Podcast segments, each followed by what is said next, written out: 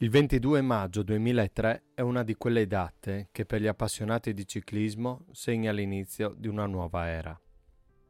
Cambia per sempre anche la vita dei professionisti, perché si inizia a parlare di percentuali che superano il 20% per alcuni chilometri e non più per pochi metri.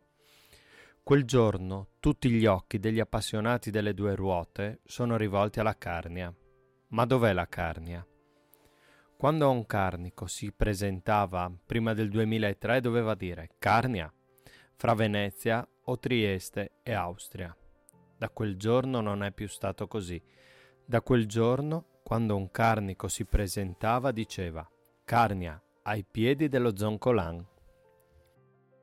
La Carnia acquista da quel giorno valore in se stessa agli occhi del mondo.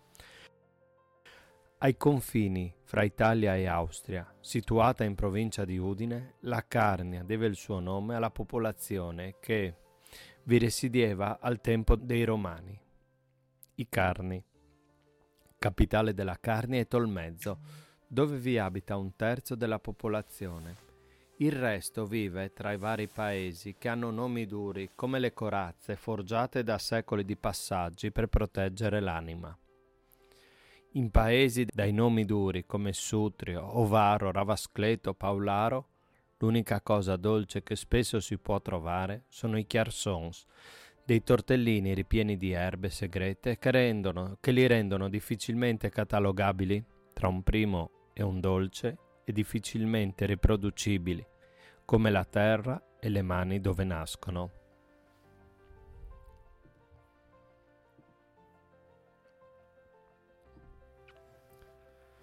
Perché qualcuno passa interminabili pomeriggi ad osservare le corse in bicicletta?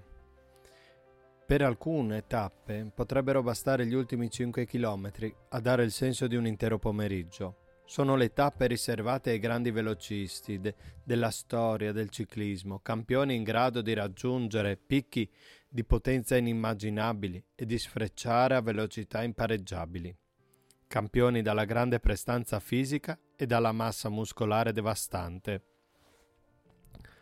Altre tappe invece meritano di essere guardate dal primo all'ultimo chilometro. Quelle sono le tappe di montagna, dove non si calcolano i chilometri ma i metri di dislivello, dove non si guardano i traguardi volanti ma i gran premi della montagna.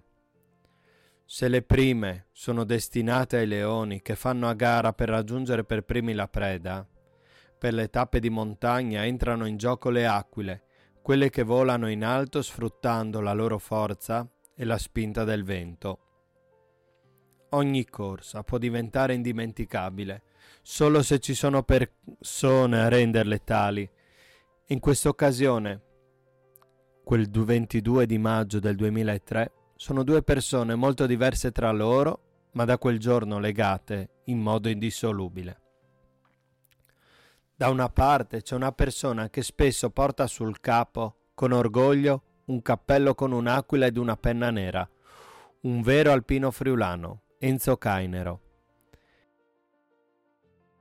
E dall'altra parte c'è un pirata capace di conquistare tesori inimmaginabili e che sta cercando di poter issare ancora una volta alla Jolly Roger perché la sua ciurma aspetta soltanto un segnale per tornare a solcare i mari del ciclismo Marco Pantani. Enzo Cainero da alcuni anni, per conto della Gazzetta dello Sport, organizza le tappe friulane del Giro d'Italia e da alcuni anni ha un sogno in testa chiamato Kaiser.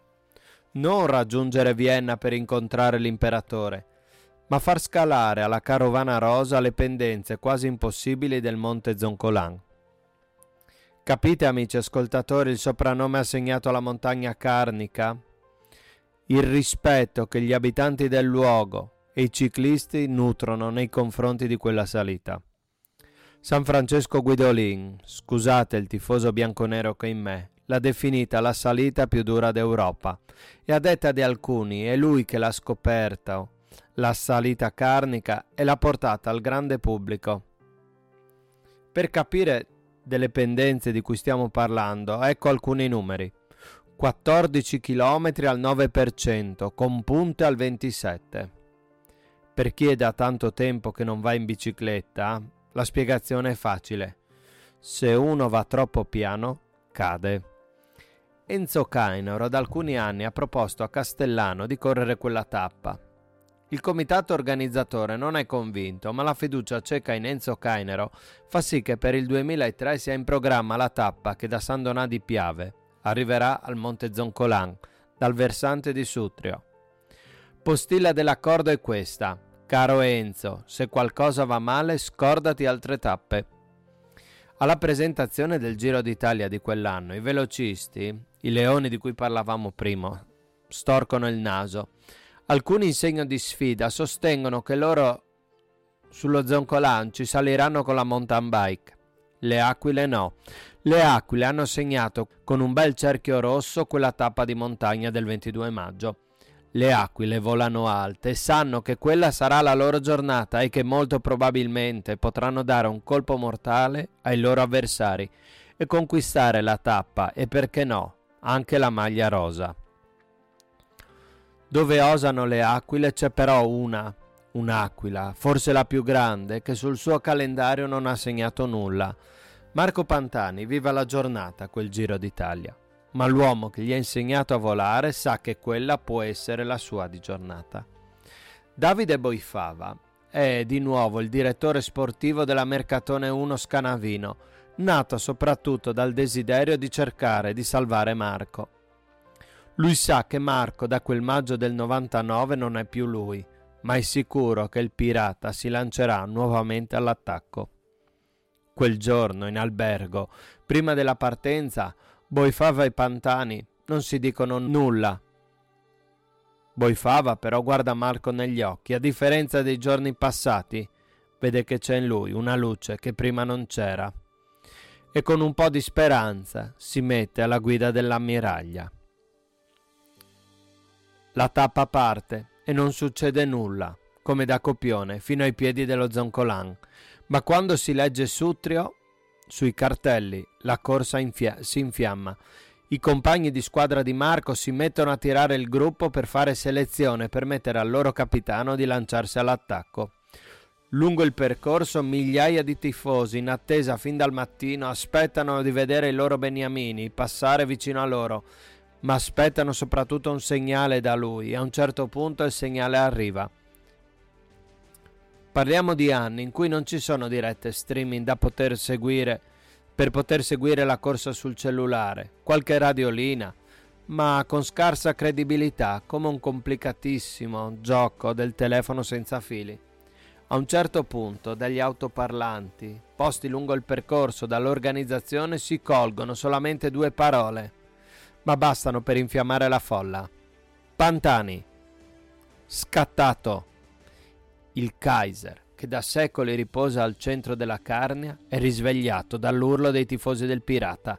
La ciurma che aspettava un segnale dal suo eroe finalmente può urlare a squarciagola e sospingere Marco oltre ogni difficoltà che cerca di tornare a solcare i mari verso nuovi traguardi. Il pirata sente solo come i grandi campioni possono fare che il fuoco sacro che lo ha portato a correre in bicicletta si riacceso e non può lasciarlo spegnere.